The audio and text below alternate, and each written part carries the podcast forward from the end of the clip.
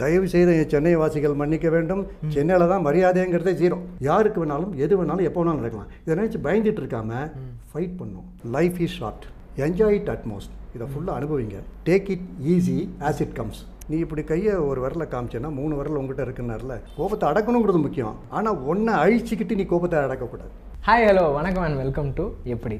இன்றைக்கி நம்ம யாரை இன்டர்வியூ பண்ண போகிறோம் அப்படின்னு பார்த்தீங்கன்னா பன்னெண்டு வயசுலேருந்து கலைத்துறையில் ஏதாவது சாதிச்சிடணும் அப்படிங்கிற எண்ணத்தோட திருச்சியில் உதயமான பாலசுப்ரமணியன் அப்படிங்கிற எழுபது வயசு யங்ஸ்டரை தான் நம்ம மீட் பண்ண போகிறோம் வாங்க அவரை வெல்கம் பண்ணிடலாம். ஐயா வணக்கம். வணக்கம் வணக்கம் வணக்கம் வணக்கம். எப்படி இருக்கீங்க தாத்தா? நல்லா இருக்கேங்க. சூப்பர். ரொம்ப சந்தோஷம். எப்படி சேனலுக்கு? எனக்கு தெரிஞ்சு ஃபஸ்ட்டு எக்ஸ்பீரியன்ஸ்டு அதாவது வயசுலேயும் சரி அனுபவத்துலேயும் சரி எல்லாத்துலேயுமே ஒரு அனுபவசாலி நாங்கள் ஃபஸ்ட்டு இன்டர்வியூ பண்ணுறோம் எனக்கு ரொம்ப சந்தோஷமாக இருக்குது உங்களை இங்கே நான் இன்டர்வியூ பண்ணுறது ஸோ உங்களை பற்றி சொல்லுங்கள் தாத்தா. எனக்கு அதை விட ரொம்ப சந்தோஷம். எப்படி டிவியில் வந்து என்னையும் வந்து ஒரு ஆளாக மதித்து நீங்கள் கூப்பிட்டு ஒரு இன்டர்வியூ பண்ணுறதுன்றது உண்மையிலே எனக்கு தாங்க ரொம்ப ரொம்ப சந்தோஷம். பேர் பாலசுப்ரமணியன் சரி. ஆனால் இந்த ஃப்ரெண்ட்ஸ் சர்க்கிளில் ரொம்ப நெருக்கமாக இருக்கிறவங்கலாம் பாலான்னு கூப்பிடுவாங்க. என்னோட நேட்டிவ் பிளேஸ் வந்து திருச்சி. திருச்சி. நான் வந்து இந்த சின்ன பிள்ளையிலேருந்தே எனக்கு இந்த ட்ராமா ஸ்டேஜ் ஆக்டிவிட்டீஸ். இதெல்லாம் நல்ல ஆசை உண்டு.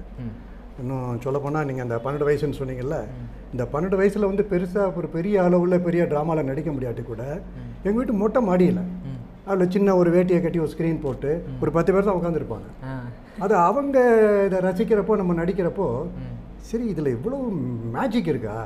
நம்ம ஏன் இதை பர்சியூ பண்ணக்கூடாது? அப்படின்னு சொல்லி ஒரு ஆசை. ஆனால் ஒரே ஒரு பாயிண்ட்டு இதை ப்ரொஃபஷனலாக எடுத்து நம்மளால் செய்ய முடியல. ஓகே. ஏன்னா நீங்கள் அந்த காலகட்டத்தில் நீங்கள் வந்து பன்னெண்டு வயசுனா நீங்கள் பார்க்கணும். அப்போ வந்து நைன்டீன் ஃபிஃப்டி ஃபிஃப்டி ஃபோர் அந்த ரேஞ்சிலலாம் பார்த்தீங்கன்னா உங்களுக்கு வந்து இந்த மாதிரி ட்ராமாவில் நடிக்கிறது அல்ல சினிமாவில் நடிக்கிறதுனா தெருக்கூத்துன்னு கிண்டல் பண்ணுவாங்க. உங்களுக்கு ரொம்ப அதில் வந்து ஈடுபாடோடு இருக்க முடியுமே தவிர. ப்ரொஃபஷனாக எடுக்கிறது ரொம்ப கஷ்டம். ஓகே. எங்கள் அப்பா என்ன சொன்னார்? நீ நடிப்புங்கிறத ஒரு ஹாபியாக வச்சுக்க.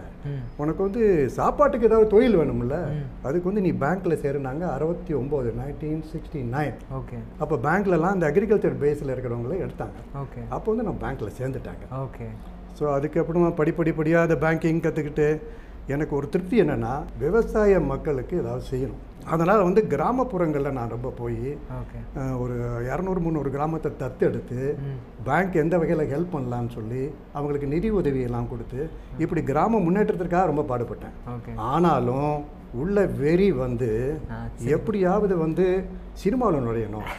நம்ம பெரிய நடிகன் ஆகணும் அப்போ அதுக்கு அந்த காலகட்டத்தில் இருந்த பெரிய பெரிய ஸ்டார் எல்லாம் பார்த்தா நமக்கு வந்து என்னடா நம்மளும் இந்த மாதிரி ஆக மாட்டோமா? எல்லா தகுதியும் இருக்குது இப்போ மாதிரி யார் வேணாலும் சினிமாவுக்கு போயிட முடியாது. அப்போ என்னன்னு கேட்டிங்கன்னா ஒரு சினிமாவில் நடிக்கணும்னா பாருங்களேன் ஸ்ரீதர் என்ன ஒரு தடவை இன்டர்வியூ எடுத்தார் அவர் என்னன்னா இவ்வளோ ஆள் இவ்வளோ ஹைட் இருக்கணும். மூக்கு இவ்வளோ நீளம் இருக்கணும். என்ன மாதிரி இவ்வளோ பெருசாக இருக்கக்கூடாது? ஆனாலும் மூக்கு இருக்கணும். மொழி இருக்கணும். இவனுக்கு வந்து முதல்ல தமிழ் தெரியாதவங்கலாம் இன்றைக்கி இருப்பாங்க. தமிழ் தெரிஞ்சவனாக இருக்கணும். இவ்வளோ கண்டிஷன் போட்டு சினிமாவுக்கு இவ்வளோ தகுதிகள். ஆனால் நீங்கள் நம்ப மாட்டீங்க. அந்த சின்ன வயசில் இந்த தகுதிகள்லாம் இருந்ததுனால அவர் அலைகள்னு ஒரு படத்துலேயே சான்ஸ் கொடுத்தாரு. தொழிலை விட்டுட்டே போயிடலான்னு ஒரு ஆசை.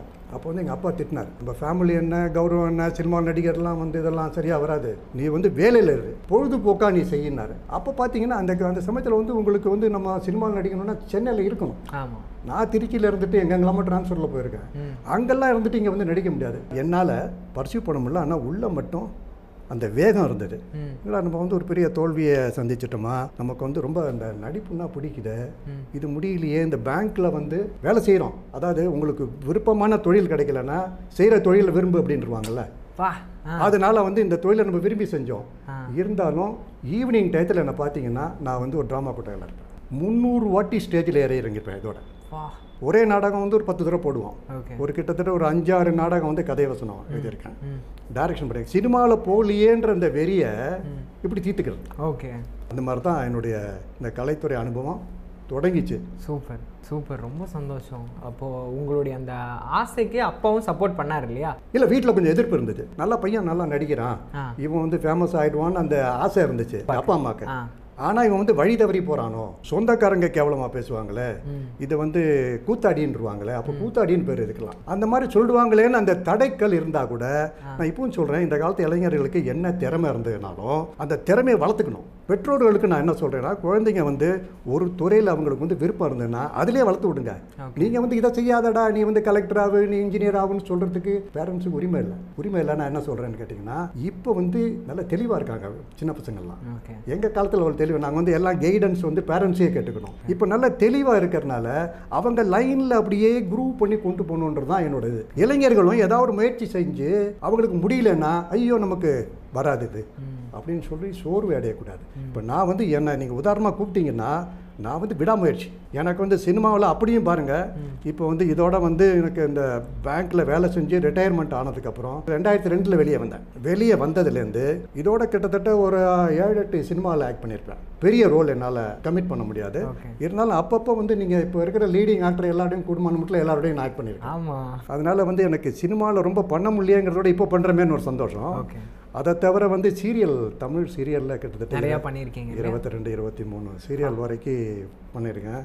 அதை தவிர வந்து எனக்கு ரொம்ப பிடிச்சது வந்து கமர்ஷியல் ஆட் கமர்ஷியல் ஏன்னு கேட்டிங்கன்னா ஒரு நாள் ஷூட்டிங் போகிறோம் போயிட்டு ஒரு நாள் கஷ்டப்படுறோம்.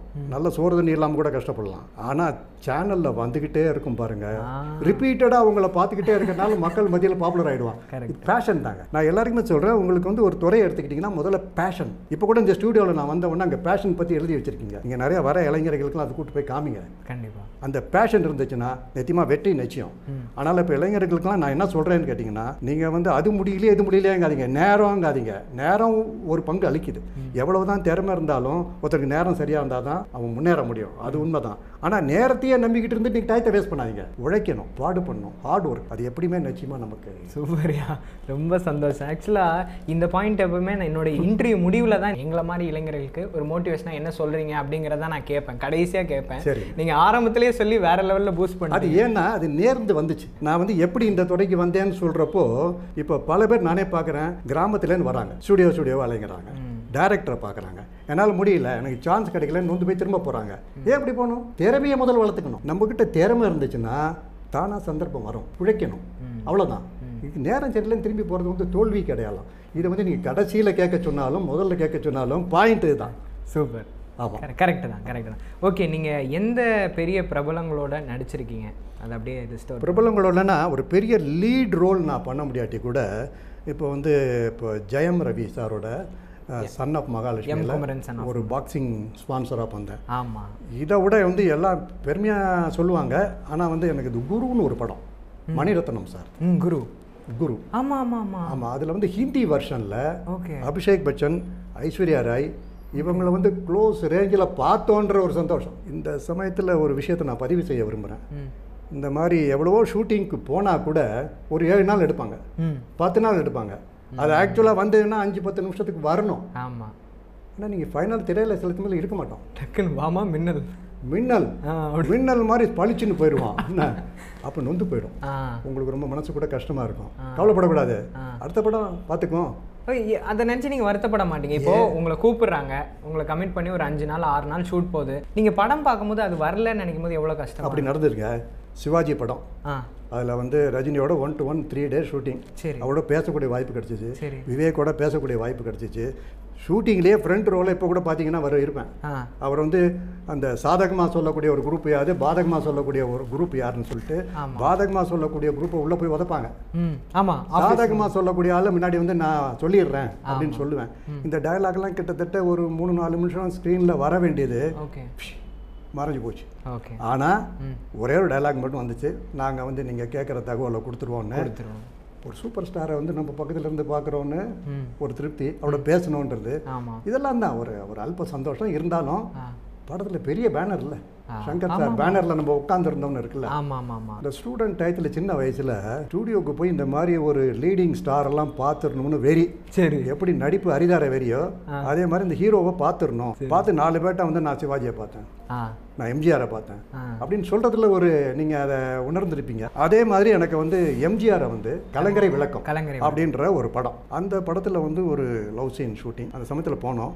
அவர்கிட்ட என்னன்னா மக்கள் திலகம்னா உண்மையிலே மக்கள் திலகம். அவர் என்ன பண்ணாரு? திருச்சியிலேருந்து ஒரு குரூப் ஸ்டூடெண்ட் உங்களை பார்க்க வந்திருக்காருன்னு ஒன்று ஷூட்டிங்கில் சில பேருக்கு அந்த சட்டாசி கூட கசக்கக்கூடாதுன்னு நினைப்பாங்க. ஒரு சாங்கை வந்து பாதியில் நிறுத்திட்டு வெளியில் வந்து இந்த மாதிரி ஸ்டூடெண்ட்ஸ்லாம் நீங்கள் பார்க்க வந்தீங்க. ஆனால் நீங்கள் வந்து இந்த மாதிரி சமயத்தில் படிப்பை விட்டுட்டு இந்த மாதிரி எங்களெல்லாம் தேடிட்டு வர முடியாது. நாங்கள்லாம் நடிகர்கள் பொழப்புக்காக பண்ணுறோம் படிப்பை பாருங்கன்னு அட்வைஸ் பண்ணார். அவரை பார்த்து முடிச்சோன்னா அடுத்த நாளே வந்து சிவாஜியை மீட் பண்ணுறோம் இந்த மோட்டார் சுந்தரம் பிள்ளைன்னு அந்த படம் ஷூட்டிங். அதில் பார்த்தோம். இந்த பிரபங்களை பார்த்தோன்றத நமக்கு ஒரு நல்ல அனுபவம் தான். அது இப்பவும் உங்ககிட்ட சொல்கிறதுல நான் பெருமை அடையாது சூப்பர் சூப்பர். ரொம்ப சந்தோஷம். உங்கள் வாழ்க்கையிலே மறக்க முடியாத தருணம் அப்படின்னா எதை சொல்லுவீங்க? மறக்க முடியாத தருணம்னா நிறைய இருக்குது ஒன்று ரெண்டுன்னு என்னால் பின் பாயிண்ட் பண்ணி சொல்ல முடியல. ஜென்ரலாக சொல்ல போனோம்னா இப்போ முட்டி மோதி ஒரு இதுக்கு முயற்சி பண்ணுவோம். அது கிடைக்காம போகும். திடீர்னு தானாக வரும். திடீர்னு ஒரு நாளைக்கு ஒரு ஃபோன் வரும். ஃபோன் வந்து பாருங்கள் இப்போ உங்கள் கூடயே நான் வந்து டாடா குளுகாண்டின்னு ஒரு அட்வர்டைஸ்மெண்ட் பண்ணேன். மறக்க முடியாத. அதில் இருக்கிற கெட்டப்பே எனக்கே ஆச்சரியமா வந்து மகாத்மா காந்தி மாதிரி ஒரு கெட்டப்பு அதை கூட நீங்கள் மக்களுக்கு வேணால் காமிக்கலாம். அது வந்து ஒரு அருமையான சந்தர்ப்பம். இதெல்லாம் மறக்க முடியாத ஒரு உண்மை உண்மை. அஞ்சு நாள் பண்ணோம் ஷூட்டிங் ஆமாம் அஞ்சு நாள் பண்ணோம். இதில் வந்து part one part two part த்ரீன்னு மூணு மூணாக பிரித்து எடுத்தாங்க. ஆமாம் இந்த மூணுலையும் கூப்பிட்டது என்னன்னா காமன் மேன் ஒரு காமன் மேன் உங்கள் வாழ்க்கையில் உங்களுக்கு கிரேட்டஸ்ட் சப்போர்ட் அப்படின்னா யாரை சொல்லுவீங்க? எல்லாரும் வாய் வார்த்தையாக சொல்லுவாங்க. எனக்கு கிரேட்டர் சப்போர்ட்னாக்க என் மனைவி தான் அதே மாதிரி சில ஃப்ரெண்ட்ஸு நான் வந்து சொந்தக்காரங்களை விட என்னுடைய நண்பர்களை ரொம்ப மதிப்பேன். சொந்தக்காரங்க கூட பொறாமையில காலை வாரி விட்டுருவாங்க. நண்பர்களை வந்து என்றைக்குமே நண்பேண்டா அப்படின்னு அணைச்சி கொடுப்பாங்க அனுசரிப்பாங்க. அப்படி வந்து எனக்கு நல்ல அருமையான ஃப்ரெண்ட்ஸு ஸோ சப்போர்ட் மனைவி நல்ல நண்பர்கள் இவங்க நிறையா கொடுத்துருக்காங்க. உங்கள் வாழ்க்கையிலேயே வந்து கிரேட்டஸ்ட் இன்சல்ட் அவமானப்பட்ட தருணங்கள். அதை ஷேர் பண்ண முடியும். ஐயோ அவமானப்பட்ட தருணம்னா நான் பாட்டில் லிஸ்ட்டு போட்டு எக்கச்சக்கமாக இருபது முப்பது சொல்லணும். ஆனால் ரொம்ப அவமானப்பட்ட தருணம்னா சில சமயம் சில ஷூட்டிங்லேயே என்ன ஆகும்னு கேட்டிங்கன்னா நம்ம நல்ல எஜுகேட்டட் இப்போ நான்லாம் வந்து போஸ்ட் கிராஜுவேட் ஒரு நல்ல கௌரவமான வேலையில் இருந்தோம். பேஷனில் வந்து வர்றோம்ல. நீங்கள் சினிமாவில் நடிக்கிறதுக்கு வந்துட்டு நான் அதுவாக இருந்தேன் எதுவாக இருந்தேன் எக்ஸிக்யூட்டிவாக இருந்தானே வேகாது. ஆமா. தப்பு வேகாது. ஆமாம் இப்போ எங்கே நடிகனா வந்திருக்கில்ல நீ ஒரு நடிகன் அவ்வளோதான் அப்போ வந்து ஜூனியர் ஆர்டிஸ்ட் சீனியர் ஆர்டிஸ்ட்னு சொல்லி ஒரு மாதிரி ஒரு கேவலமான ட்ரீட்மெண்ட் நடக்கும். அந்த அவங்களாம் ஜூனியர் ஆர்டிஸ்ட் போய் அங்கே போய் சாப்பிடுப்பா. பா. இவன் வந்து சீனியர் ஆர்டிஸ்ட் பா அப்படிம்பாங்கல்ல? ஓகே. இது எல்லாம் ஒரு அவமானம் தான். சரி. அது கொஞ்ச நாளைக்கு பொருட்படுத்தாமல் இருந்தேன் அதுக்கப்புறம் அவங்கள்ட்டயே தெரிஞ்சுக்கிட்டாங்க அவங்க. இவன் வந்து கொஞ்சம் டீசெண்டான ஆள். ஓகே. இவன் வந்து சாதாரணமாக அவனை ட்ரீட் பண்ணக்கூடாதுன்னு சொல்லிட்டு சீரியல்லையே வந்து டேரக்டர் வந்து ரொம்ப ஒரு நல்ல அருமையான டேரக்டர் அவர் வந்து ஒரு பேங்க் மேனேஜர் இருந்தவரியா? அவர் வந்து நடிகை வந்து ஒரு பேஷனுக்கு வந்திருக்காரு. அவரை கூப்பிடுன்னு சொல்லி இங்கே வந்து அவர் அவரோட சேர்ந்து சாப்பிட கூப்பிட்டாரு. சாப்பாட்டு விஷயத்தில் கூட இன்சல்ட் நடக்கும் உங்களுக்கு ஷூட்டிங் ஸ்பாட்டில் இதுக்கெல்லாம் தயாராக இருக்கணும். அதுக்காக இந்த புதுசாக அந்த பட்டிங் ஆர்டிஸ்ட் வந்து இப்படி அவமானப்படுத்திட்டான்னு வீட்டுக்கு போகணுமா? அந்த அவமானங்கள் சில சமயத்தில் இருக்கும். அதே மாதிரி எனக்கு அஃபிஷியலாக நிறையா என்னோட ப்ரொமோஷனை டிலே பண்ணாங்க. டிலே பண்ணோன்னு என்னடா வந்து நம்ம ஒரு சினிமான்னு ஒரு ஆர்வம் வச்சு அது கூட போகாமல் ஆஃபீஸில் இப்படி மாங்கு மாங்குன்னு வேலை செய்கிறோம் சாட்டர்டே சண்டேன்னு கூட பார்க்குறோம். ஒரு ப்ரொமோஷன் கூட தராமல் அப்படி பண்ணுறாங்களேன்னு அது ஒரு அவமானம்லாம் நடந்திருக்கு ஓகே. ஸோ இந்த மாதிரி அடிக்கிட்டே போகலாம். முக்கியமாக குறிப்பிட்டு உங்களுக்கு சொல்கிறதுக்கு வந்து இந்த ஆறு கலைத்துறையிலையும் என்னுடைய ஆஃபீஸ்லேயும் நடந்த அவமானங்கள் தாத்தா இப்போது நீங்கள் ஏதாவது ஒரு விஷயம் கிடைக்கல அப்படின்னு வருத்தப்பட்டிருக்கீங்களா? அழுதுருக்கீங்களா? நிச்சயமாங்க. கிடைக்கலையேன்னு நான் வருத்தப்பட்டது ரொம்ப ஜாஸ்திங்க. அழுது இருக்கேன் அழுது இருக்கேன்னா இப்போ வந்து இப்போ உங்கள்கிட்ட சொல்கிறதுக்கு வேணால் வெக்கமாக இருக்கும். ரியலாகவே ஏதோ நம்ம ஆம்பளை அழுகக்கூடாதுன்னு அந்த ஒரு வைராகியத்தில் அழுகாமல் இருக்குமே தவிர உங்களுக்கு இந்த கலைத்துறையில் என்ன சொல்கிறேன்னு பாருங்க உங்களுக்கு வந்து பாம்பேல ஷூட்டிங்னு சொல்லிட்டு. ஒரு மாடல் கோஆர்டினேட்டர் என்னை வந்து ஒரு அட்வர்டைஸ்மெண்ட்டுக்கு செலக்ட் பண்ணிட்டாங்க. சரி. பேக் பண்ணி ரெடியாக வச்சிருக்கேன். எங்கள் வீட்டில் கூட ரொம்ப சந்தோஷம். ஏன்னா பாம்பேல ஷூட்டிங் இது வந்து ஒரு பெரிய லீடிங் பாலிவுட் ஸ்டாரோட ஷூட்டிங் அதுக்கு இருக்கு நீ போகிறேன்னு சொன்னால் பேக் எடுத்து வச்சுட்டு அடுத்த நாள் ஃப்ளைட்டுக்கு நான் ரெடியாக இருக்கேன். எனக்கு ராத்திரி வந்து அந்த மாடல் கோஆர்டினேட்டர்னு ஃபோன் வருது. இல்லைங்க உங்களை ட்ராப் பண்ணிட்டாங்க. வேற ஒருத்தவங்களை போட்டாங்கன்னா எனக்கு வந்து அது பைசா முக்கியம் இல்லைங்க. நம்ம வந்து இது ஆர்வத்தில் செய்கிறோம் இந்த இன்ட்ரெஸ்ட்டில் வந்து பேஷனில் செய்கிறப்போ கமிட் பண்ணிவிட்டு இந்த கலைத்துறையில் உங்களுக்கு தெரியும் கமிட்மெண்ட் ஒன்று இருக்குது ஆமாம் கமிட் ஆயாச்சுன்னா கமிட் தான். ஆமாம் நீங்கள் வந்து இன்னொரு பிரபலமான ஸ்டார் இந்த சிவகுமார் எடுத்தீங்கன்னா இன்னைக்கு கால் ஷீட் கொடுத்துட்டாருன்னா காலையில் ஆறு மணிக்கு மேக்கப்போட இருப்பாராம். ஓ. அன்னைக்கு ஷூட்டிங் கேன்சல்னாலும் மேக்கப் கலைக்க மாட்டாராம். அவர் கால் ஷீட் கொடுத்துட்டேன். இன்னைக்கு அவரோடது இந்த மேக்கப்பு நான் அப்படி தான் இருப்பேன் பாறேன் அப்படி ஒரு ஆர்டிஸ்ட் நீங்கள் சிவகுமார். வரிசை அந்த மாதிரி சொல்லிட்டு போகலாம். எனக்கு வந்து திடீர்னு இல்லைன்னு சொன்னோன்னே பொங்கிட்டு வந்துருச்சு. அதனால அந்த தருணத்தில் இருக்கேன் இதே மாதிரி ஆஃபீஸ் இப்போ நான் கலைத்துறையில் சொன்னேன். அழுத நேரம்ன்றீங்கள ரொம்ப வந்து என்னை விட ஜூனியர்லாம் வந்து ஒரு திறமை இல்லைன்னு அவங்கள சொல்ல முடியாது. என்ன என் அவங்களோட நான் திறமைசாலி. அப்படி இருக்கப்போ என்னை ஓவர்டேக் பண்ணி ப்ரொமோஷனில் போனாங்க. இப்போ என்னென்ன எனக்கு நமக்கு என்ன தான் குறை இருக்குது இந்த ஸ்வாட் அனாலிசிஸ்னு ஒன்று. இங்கிலீஷில் சொல்லுவாங்கல்ல. அது மாதிரி என்னோட ஸ்ட்ரென்த் என்ன வீக்னஸ் என்ன ஆப்பர்ச்சுனிட்டி என்ன? த்ரெட் என்னன்னு எல்லாத்தையும் நான் அனலைஸ் பண்ணி பார்க்குறேன். பண்ணி பார்த்தா எனக்கு எந்த ரீசனும் தெரில அது மாதிரி வந்து ப்ரொமோஷன் கிடைக்கலன்னு ஒன்று ரொம்ப நொந்து போய் எங்க யார் ப்ரொமோஷன் கொடுக்குறாலோ அவர்கிட்ட போய் கேட்டேன். என்ன ரீசன்னு சொல்லுங்க. இதெல்லாம் ரீசன் முடியாதுப்பா. அவர் என்ன தெரியுமா? வேற ஒன்று சொன்னார். ம். இப்படின்னு என்ன அர்த்தம்? தலையில் எழுதியிருக்குது தலையாவது எழுத்தாங்களே நீங்கள் வேற. அதில் வந்து இன்ஃப்ளூயன்ஸு பாலிடிக்ஸ் இதெல்லாம் இருக்குது இதை வந்து எங்கள் ஆளுங்க பேங்க் ஆளுங்க பார்த்தாலும் எனக்கு கவலை இல்லை. அது அழுத தரணும். ஓகே. ஸோ ஆஃபீஸில் இந்த கலைத்துறையில் அழுத தரணும். எங்கள் அப்பா இறந்து போனப்போ அழுகவில்ல. என்னடா நம்மள்ட்ட ஒரு அன்பாக இருந்தால் போட்டோன்னு ஒரு வருத்தம் சோகம் இருந்துச்சு. Okay okay okay. சில விஷயங்கள் பார்த்து உங்களுக்கு கோபம் வந்திருக்கா? கூட பழகினவங்களுக்குலாம் தெரியும். நான் வந்து கொஞ்சம் அமைதியான ஆளு கோவப்பட மாட்டேன் அப்படின்னு அவங்க நினச்சிட்டு இருக்காங்க. கோபம் ஜென்ரலாக வராது எனக்கு. கோபத்தை வந்தால் கோபப்பட்டுருணும் அதை அடக்கினா அவ்வளோ டேஞ்சருங்கிறத நான் அனுபவிச்சிருக்கேன். ஒரே ஒரு ஒரு மகான் சொன்னது எனக்கு ஞாபகம் வந்துச்சு. நீ இப்படி கையை ஒரு விரல காமிச்சேன்னா மூணு விரல் உங்ககிட்ட இருக்குன்னார்ல. கோச்சிக்கிட்டு ஒருத்தனை அட்டாக் பண்ணனா மூணு கோபத்துடைய கணைகள் ஒன்றை தொலைக்கும். கோபத்தை அடக்கணுங்கிறது முக்கியம். ஆனால் ஒன்றை அழிச்சிக்கிட்டு நீ கோபத்தை அடக்கக்கூடாது. அதாவது கோபத்தை நம்ம வந்து அடக்கிறதுனால உங்களுக்கு ஹெல்த் பாதிக்கும். ஓகே. இல்லை நம்முடைய உடல்நிலை கெடும்னா அது பண்ணக்கூடாதுன்னு நான் இப்போ உங்களுக்கு சொல்கிறேனே தவிர நான் அதை பண்ணிட்டேன். பண்ணிவிட்டு அதனுடைய சுமையை நான் ஓரளவு அனுபவித்தேன் அதாவது எனக்கு வந்து முதல்ல ஒரு பைபாஸ் நடந்துச்சு. மல்டிபிள் பிளாக் நாலாவது நாள் நான் கர்னாலசன்ஸில் வெளியே வரப்போ குடல் பொத்துக்குச்சு. அதுக்கு பேர் வந்து பெரிட்டோனைட்டிஸ்னு பேர். டைவர்டிகுலார் பெரிட்டோனைட்டிஸ்னு மெடிக்கல் டேம் ஆனாலும் அந்த குடலில் ஓட்டை இருக்கிறத வேற எதுவும் பண்ண முடியாது. அவங்க வந்து கட் பண்ணி எரிஞ்சு தான் ஆகணும். அதனால் வயிற்றில் ஒரு சர்ஜரி இப்போ நான் சட்டையை கழட்டி உங்கள்ட்ட காமிச்சேன்னா இயேசுநாதருடைய சிலுவையை மேலே பார்க்கலாம். இப்படி ஒரு வெட்டு இப்படி ஒரு வெட்டு. ஓகே. அப்போ டாக்டர் என்ன சொல்லிட்டாரு? இருபத்தி நாலு மணி நேரம் டைம். இவன் பொழைச்சானா? ஆச்சரியம்னு சொல்லி எல்லாருக்கும் சொல்லி எல்லாம் சங்குங்கெல்லாம் ரெடி பண்ணியாச்சு. பொழைச்சி வந்துட்டேன்.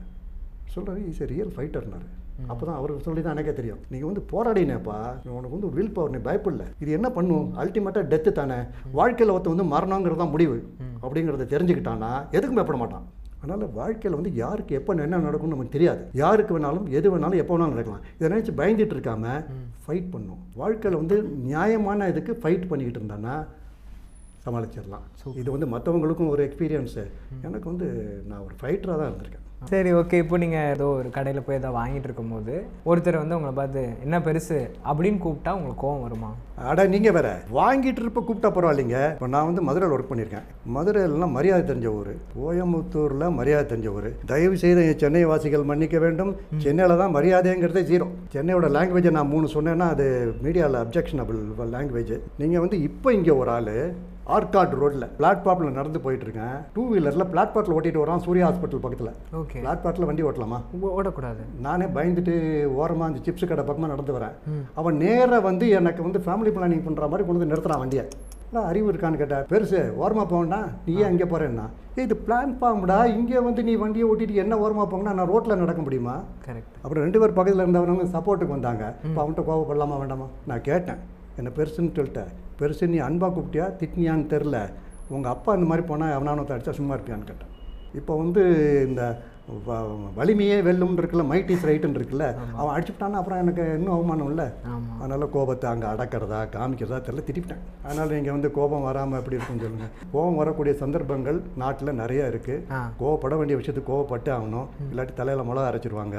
அடக்க வேண்டிய இடத்துல அடக்கித்தான் சூப்பர். பாம்பேயில் கூப்பிட்டாங்க. நான் ஜாலியாக எல்லாம் பேக் பண்ணி வச்சுருந்தேன். திடீர்னு அந்த கோஆர்டினேட்டர் கால் பண்ணி இல்லை உங்களை ட்ராப் பண்ணிட்டாங்க வேற ஒருத்தங்களை போட்டாங்க அப்படின்னு சொல்லும்போது என்னதான் வருத்தம் இருந்தாலும் அதுக்கப்புறம் நீங்கள் அதை ஓவர் கம் பண்ணுவீங்கல்ல அது எப்படி பண்ணுவீங்க? எப்படி நீங்கள் உங்களை உங்களே மோட்டிவேட் பண்ணிப்பீங்க?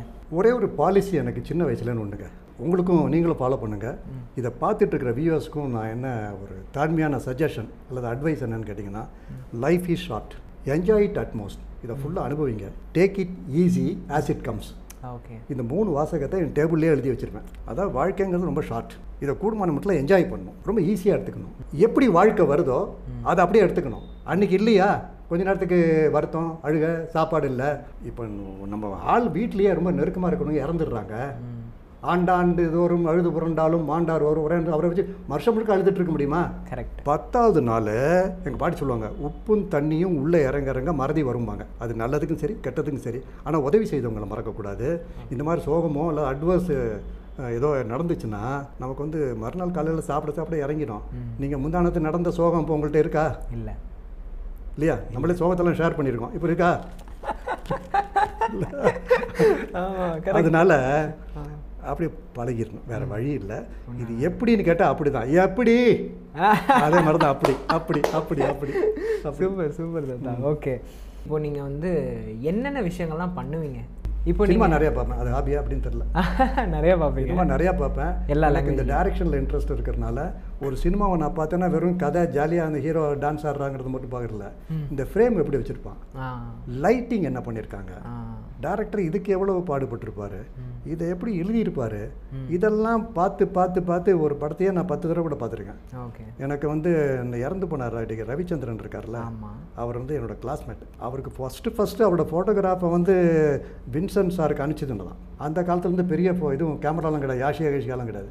சிங்க்ரோ பாக்ஸ்னு வயித்துல இப்படி வச்சுக்கணும். எட்டு எக்ஸ்போஷர் வரும் ஃபிலிமு டிஜிட்டல்லாம் கிடையாது. அதில் எட்டு வந்து அவரை எடுத்து வின்சென்ட் அனுப்பிச்சு அதை அப்ரூவ் பண்ணி அப்புறம் தான் அவர் ஃபோட்டோ ஷூட்டுக்கே போனார்.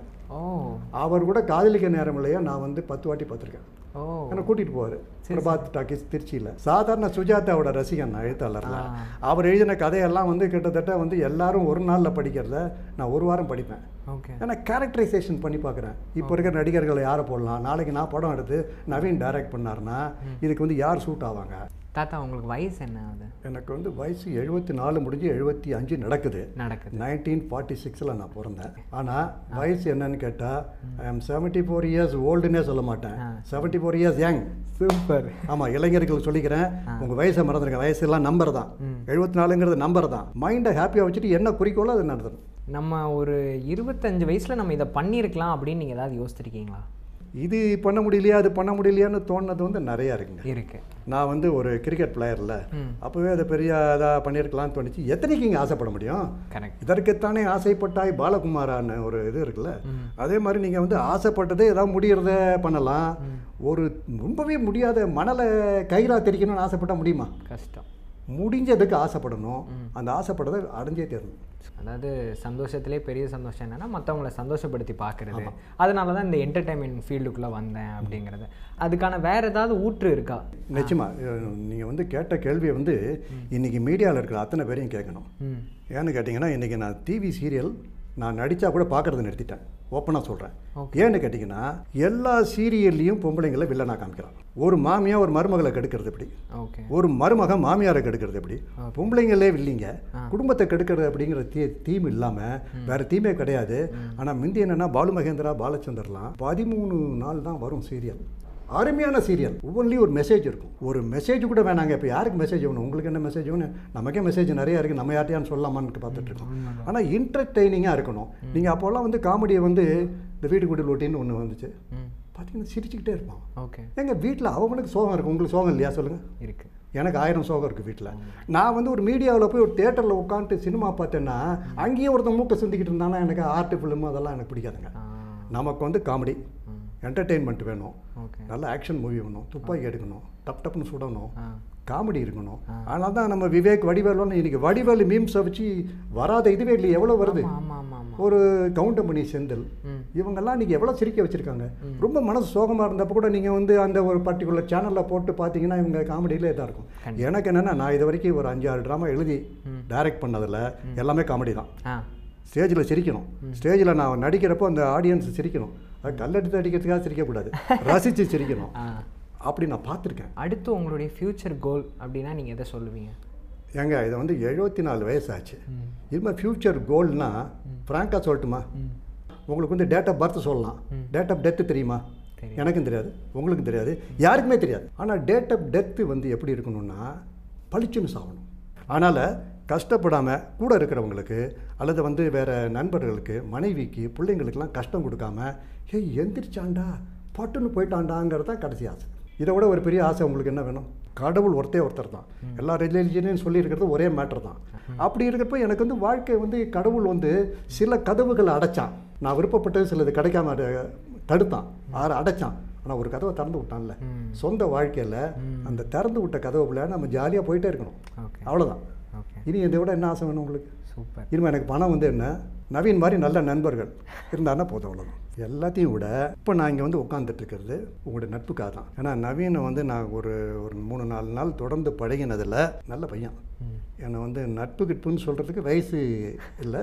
என்னுடைய ஒரு பேர பையனோட நான் பழகுற மாதிரி நினச்சிட்டு இருக்கேன் ஆனால் வந்து எனக்கு இந்த மாதிரி நம்ம வந்து எப்படி பெரிய ஆளா சின்ன ஆளான்றத விட இங்கே உட்காந்துட்டு பேசக்கூடிய ஒரு வாய்ப்பு அளித்ததுனால நான் தான் உங்களுக்கு நன்றி சொல்லணும். இப்போ நம்ம பேசினதுனால இந்த வியூ யூடியூப் வியூவர்ஸ்க்கு சப்ஸ்கிரைபர்ஸ்க்கு ஏதாவது ஒரு விதத்தில் ஒரு நன்மையாக இருந்ததுனாக்க அதை கமெண்ட் போடட்டும்.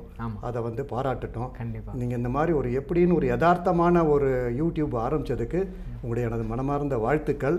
இது மேலும் மேலும் வளர்ந்து நவீன் வந்து ஒரு பெரிய ஆளாகி நாளைக்கு ஒரு படம் நான் டைரக்ட் பண்ணி படம் எடுத்து அதில் நான் நடிக்கணும். அதான் ஆசை. அவ்வளோதான் கண்டிப்பா நன்றி, கண்டிப்பா நன்றி, சிறப்பா நன்றி, பண்ணிடுவோம் நன்றி.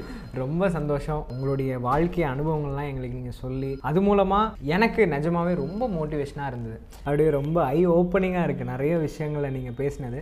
ஓகே லாஸ்ட் அண்ட் ஃபைனலாக வந்து இப்போ இருக்கிற இளைஞர்கள் என்ன மாதிரி? இப்போ பார்த்துட்டு இருக்க வியூவர்ஸ் பார்க்குறவங்க எல்லாருக்கும் ஒரு ஒரு நல்ல கருத்து நீங்கள் சொல்லணும்னு ஆசைப்படுற ஒரு விஷயம்.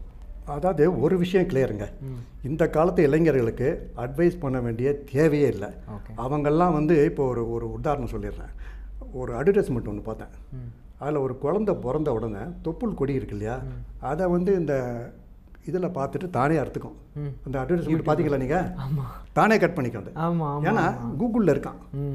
கூகுள் பார்க்குற அளவுக்கு பிறந்த குழந்தைக்கே தெளிவு இருக்குன்னா இந்த காலத்து பசங்க வந்து நமக்கு டியூஷன் கிடைக்கிற அளவுக்கு பெரிய ஆளுங்க. அவங்களுக்கு அட்வைஸ்னு சொல்லலை. ஆனால் என்னுடைய வாழ்க்கை அனுபவங்கள். நான் அடிபட்டது நெசுங்கினது சொல்லலாம் மீண்டு வந்ததுலன்னு ஒரே ஒரு இது என்னன்னு கேட்டிங்கன்னா உங்களுக்கு ஒரு குறிக்கோள் வச்சுக்கிட்டிங்கன்னா அந்த குறிக்கோளை அடையிற வரைக்கும் போராடுங்க. யார் தடுத்தாலும் நிறுத்தாதீங்க. அதுக்காக குறிக்கோள் வந்து அவன் வீட்டில் கண்ணா கோல் இது திருடணும் அப்படின்னாக்கா அது குறிக்கோள் இல்லை. வாழ்க்கையில் முன்னேறதுக்கு சம்பாதிக்கிறதுக்கு படிக்கிறதுக்கு உங்களுக்கு ஒரு குறிக்கோள் இருக்குல்ல அந்த குறிக்கோளை விடாமுயற்சியோட அட்டம்ப்ட் பண்ணுங்கள் நேரம் சரியில்லை ஜாதகம் சரியில்லைன்னு ஏதாவது சாக்கு போக்கு சொல்லாமல் ஓகே விடாமுயற்சி ஹார்ட் ஒர்க்கு இதில் வந்து ஃபோக்கஸ் இங்கிலீஷில் கரெக்டான வேர்டு ஃபோக்கஸ் அதில் வந்து கான்சன்ட்ரேட் பண்ணி பண்ணுங்கள் யாரை பற்றியும் கவலைப்படாதீங்க. உங்களை வந்து வாழ்ந்தாலும் ஏசும் தாழ்ந்தாலும் ஏசும்னு சொல்லுவாங்க. நல்லா இருந்தாலும் இந்த சமுதாயம் வந்து உங்களை வந்து ஏதாவது ஒரு விதத்தில் ஏசும் நீங்கள் கெட்டு போனாலும் ஏதாவது ஒரு விதத்தில் உங்களை வந்து தூற்றும். அதை பற்றி கவலைப்படாது உங்களுக்குன்னு ஒரு கொள்கையை வளர்த்துக்கங்க. போராடுங்க. போராளி தான் ஜெயமா ஜெயிக்க முடியும். ஏன்னா நான் நான் ஹாஸ்பிட்டலில் படிச்சிருந்தப்போ டாக்டர் என்ன சொன்னாரோ இவரை ஃபைட்டர்னார் ஏன்னா நான் பொழைச்சிடுவேன் எனக்கு கவலையே இல்லைன்னு நான் ஃபைட் பண்ணேன். அந்த கோஆப்ரேட் பண்ணனால தான் அவங்க வைத்தியம் பண்ண முடியும் அதனால நான் இப்படி சொல்கிறதுனால அப்பா அம்மாவை எழுத்துக்கங்கன்னு சொல்லலை அப்பா அம்மாவோட கைடன்ஸ் வாங்கிக்கோங்க. ஏன்னா பெற்றவங்க அவங்களுக்கு மரியாதை கொடுங்க. எந்த தொழில் செய்தாலும் நேர்மையாக செய்யுங்க. அதாவது வேற அடுத்தவங்க காசுக்கு ஆசைப்படக்கூடாது. நம்ம காசு நம்மள்ட்ட இருக்கணும் உழைக்கணும் சம்பாதிக்கணும். கொள்கையை விட்டு கொடுக்காதீங்க. உழைங்க நேர்மையாக இருங்க. இதுதான் என்னுடைய சஜஷன் ரொம்ப சந்தோஷம் தாத்தா. உங்களுடைய அனுபவங்களை எங்கள்கிட்ட ஷேர் பண்ணது எனக்கு மட்டும் இல்லாமல் வியூவர்ஸுக்கு ரொம்ப யூஸ்ஃபுல்லாக இருக்கும்னு நான் நம்புகிறேன் தேங்க்யூ ஸோ மச் தேங்க்யூ ரொம்ப நன்றி. தேங்க்யூ வெரி மச் தேங்க்யூ எல்லாருக்கும் வணக்கம். நீங்கள் எவ்வளோ நேரம் அந்த ப்ரோக்ராமை பார்த்துட்டு இருந்திருப்பீங்க. இது வந்து ஜஸ்ட் ஒரு பொழுதுபோக்கான உண்டான ஒரு ப்ரோக்ராமாக இல்லை. இதில் வந்து பல நல்ல கருத்துக்களை வந்து நவீனம் என்னை தூண்டி தூண்டி சொல்லியிருக்கிறாரு. நானும் வந்து ஏதோ எனக்கு தெரிஞ்ச என்னோட அனுபவத்தை ஷேர் பண்ணிக்கிட்டு இருக்கேன். நான் வந்து சரியாக தப்பான்னு சொல்ல வரல. சரியாக இருக்கிறதுலாம் அன்னப்பட்சி எப்படி வந்து பாலில் மட்டும் தனியாக பிரித்து எடுத்து தண்ணியை த தனியாக பிரிக்குதோ அதே மாதிரி இது இருக்கிற நல்ல கருத்துக்களை நீங்கள் எடுத்திருந்துட்டு நிறையா வியூவர்ஸ் சப்ஸ்கிரைப் பண்ணணும். நீங்கள் ரெண்டு மூணு பேர் பார்த்தீங்கன்னா அடுத்தவங்களுக்கும் சப்ஸ்கிரைப் பண்ண சொல்லுங்கள் இந்த எப்படி டிவியை வந்து நீங்கள் உங்கள் ஆதரவோடு இன்னும் நிறைய ப்ரோக்ராம் அவர் வச்சுருக்கிறாரு. இப்போவே நிறையா இன்டர்வியூலாம் முடிச்சிட்டாராம். இப்போ வந்து எல்லாருமே இந்த மாதிரி ஒரு நல்ல மெசேஜை சொல்லுவாங்க. டிஃப்ரெண்ட் ஃபீல்டை சேர்ந்தவங்க வந்து உங்ககிட்ட பேச இருக்காங்க. அதனால் மக்களாகிய உங்களுடைய ஆதரவு வேணுங்கிறத நான் கேட்டுக்கிறேன்.